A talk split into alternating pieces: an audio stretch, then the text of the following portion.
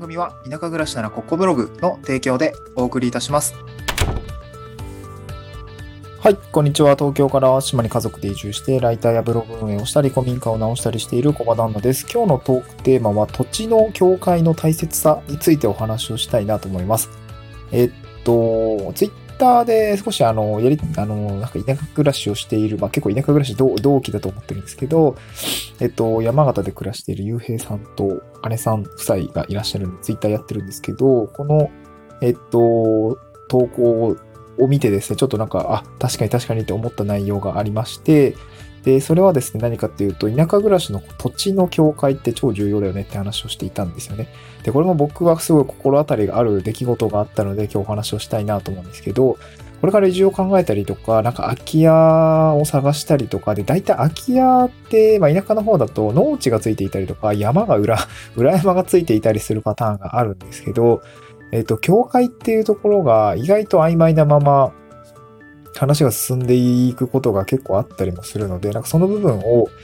まあ、一応見ておいた方がいいよねっていうお話ですね。これから土地を購入したりとか、まあ、空き家を購入したり、で、空き家についてる、まあ、畑だったり山みたいのを手に入れるときには注意が必要ですっていう、そういうことをしたい人向けの話ですかね。はい。まあ、なかなかその該当する方そんなにいないかな、いないかもしれないんですけど、まあ結構大事な話なので、えー、残しておきたいなと思います。で、今日3点ぐらいですかね、ピック、トピックとしては3つあって、土地の境界が曖昧だと困ることが1つ目ですね。なんで困るのかっていうことが1つと、2つ目が、まあ、じゃあなんで土地の境界って曖昧なのみたいな、あの、土地の境界が曖昧な理由って何なのかっていうところ2つ目ですね。そして、えーそして最後3つ目が、まあ、具体的な土地の境界の調べ方についてお話を、あの、僕が体験したことをですね、お話をしたいなと思います。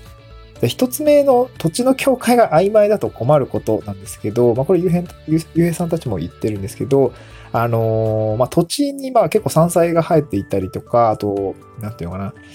な、まあ、収穫物、まあ、木とかですかね。あ僕は友達その原木椎茸の栽培っていうもののお手伝い、あの、友達がやってる、あの、種でやってるんですけども、まあ、やっぱあれ一人で大変なので、あの、チェーンソーで、え木を切ったりとか、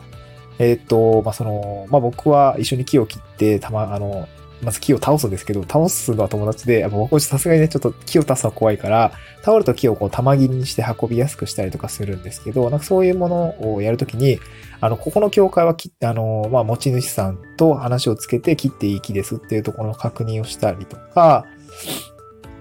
あと、まあ、その山菜取ったりとか、そういう境界だったりとか、あと、なんていうのかな、まあ、ちょっと遊び、遊びでね、あの、ハンモックとか、あの、ちょっと作ったりとかもして いる人たちもいるんですけど、まあ、そういった時に、まあ、こうやって使っていいんだっけ？みたいな話をしたんですよね。で、まあ、だから、境界が、その、曖昧だと困ることって、やっぱその活動に制限がかかるんですよね。あとトラブルにもなっちゃうかもしれないので、そういうことはちゃんと確認した方がいいよっていう形になりますね。うん。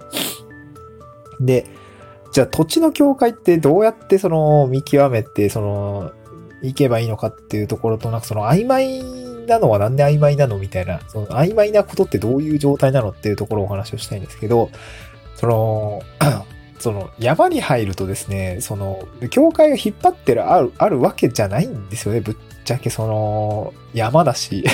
落ち葉とかね、例えば線が、線をね、あれ引いたとしても、落ち葉とかでやっぱり積もっちゃうし、動物たちも結構ね、あの、荒らしてくんで、あの、ぶっちゃけ線は引けないですね。本当にな、えーね、あのね、長年、昔から生えてる大木とか岩みたいなのがある程度目印になってはいるみたいなんですけど、ぶっちゃけこれめっちゃ目視なんで、全然分かってないですね。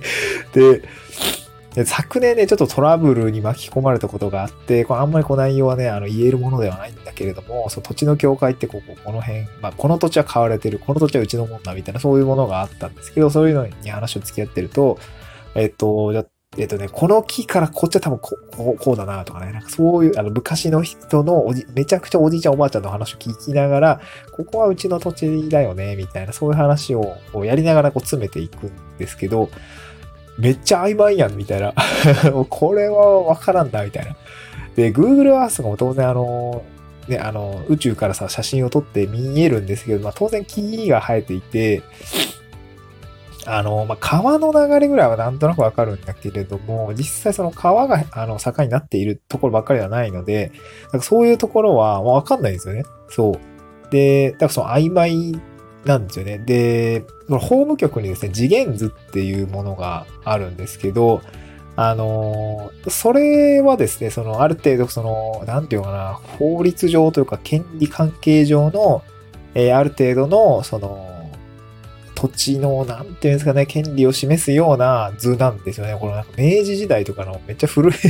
資料なんで、僕もあの、あの、僕の近くの山の、あの、次元図見たりするんですけど、まあわかんないですね。こう道はなんとなくわかって、山の大体の配置図みたいなのはわかるんだけれども、実際具体的にどこまでが土地で誰のあれの土地なのみたいなのが、登記簿と照らし合わせた時には、まあ、まるでわかんないというか、もうほぼ意味をなしてないぐらいの荒さなんですね。流度があまりに荒すぎるんですね。で、土地の境界がもう本当に曖昧な条件なんですね。だから具体的に次元図で、この辺りの土地は大体、その、持ち主さんは誰々さん、えー、こっちの土地は誰々さんってのはわかるんだけれども、じゃ具体的にどこまでなのっていう境を、あの、決めるときにはやっぱり合意をえー、得ないといけないんですよね。大体この辺だったよね、みたいな。でも、まあ大体曖昧だと思うんで、まあ、そこは話し合いがやっぱ必要なんですよね。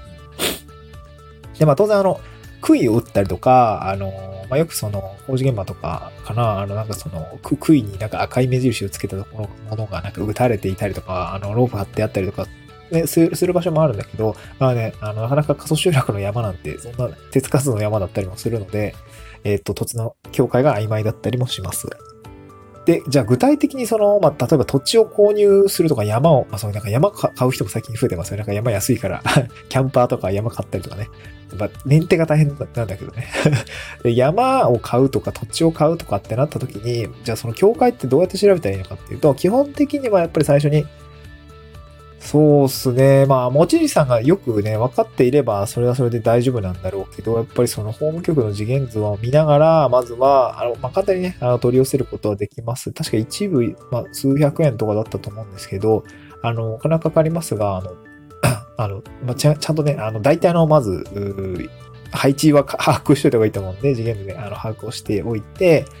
で、隣接するね、土地の持ち主さんとかが誰なのかっていうところは、その、そこまで調べる必要があるかっていうとちょっとわかんないけれども、なんかそういうところも見た方がいいのかなと思いました。なんか、結局話し合う相手が誰なのかっていうのがわかんないと、境界って決められないので、そう自分でね、境界決めることはできないので、そういうところの調整がやっぱ必要だったと思うし、で、あとはもう本当に現地で、現地確認ですよね。えー、川の位置はこことか めちゃくちゃこの大きな杉の大木の位置はここ。多分こことここを結ぶこの辺りが、えー、境界だろうみたいなのを、まあ、話し合って決めていくっていうような感じですかね。そう、結構大変なんですよ。土地の境界を決めるというのは、結構大変ですね。そう。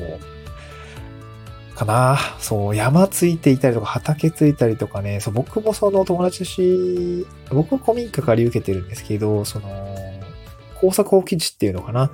えー、山あいにある高速基地を借りてるんですけど、その土地の境界っていうのは割と曖昧で、で、友達と一緒にその、あの、原木椎茸のハウスを建てたりとかするので、あの、利用権設定とかね、土地、あの農地の利用権設定とかの手続きを、今進めているところなんですけど、まあ、そこのね、えー、境界っていうのはなかなかね、えー、ちゃんと確認をして やらないと後々トラブルになっちゃうので、教会とかはちゃんと確認はしたんだけど、結構やっぱ曖昧で、なんかちょっと大丈夫かなって思いながらも、一応ね、あの、持ち主さんから、まあ、この辺りは使っていいですっていうところは言われているところがあるので、えー、進めていく予定ではあるんですけど、この土地の境界っていうのは本当にトラブルにつながるので、あの、気をつけた方がいいというようなお話でございました。えこれから土地を購入したり、山を購入したり、そして買った家に、え土地がついている場合というのは、ちょっと確認しておいていただければなと思います。えこんな感じでございました。はい。で、えー、ここから雑談なんですけど、最近ですね、Google フォームのお問い合わせからですね、なんか相談をなんか立て付けに許可いただいて、めっちゃ、まあお仕事の話だったりとか、あの、淡路島の移住の様子についてちょっとお伺いしたいみたいな話があったりとか、あと取材ですかね。なんか取材、あ、取材は Twitter の DM か。みたいなものをいただいていたりとかして、なんか、あ、設置しておいてよかったなと思ったりもするので、なんかブログを運営したりとか、えー、まあ、ライターさんとかもですかね、えー、お仕事が転がってくる可能性がありますし、まあ、なんかメディアの露出があったりする場面もあったりするので、なんかちゃんと設置しておいてよかったなと思いましたので、あの、Google フォームとかで、えー、ぜひですね、えー、いや、誰、誰に向けて言ってんだろうね。えっと、だからブログ運営したりとかライターしている方については設置した方がいいと思いますし、あ、そうそうそう。で、えー、なんか移住、これから移住をしていいたいとか、なんか移住でどういうところを気づけたらいいですかっていう方は、えー、なんかお気軽にお問い合わせフォームからあの問い合わせしていただいてもいいですし、あの、別に名前とかね、書かなくてもいいんですけど、あの、問い合わせ、なんだっけ、匿名の質問箱みたいなのも用意しているので、まあ、そちらからですね、えー、気軽に声をかけていただけたら嬉しいなと思います。また次回の収録でお会いしましょう。バイバイ。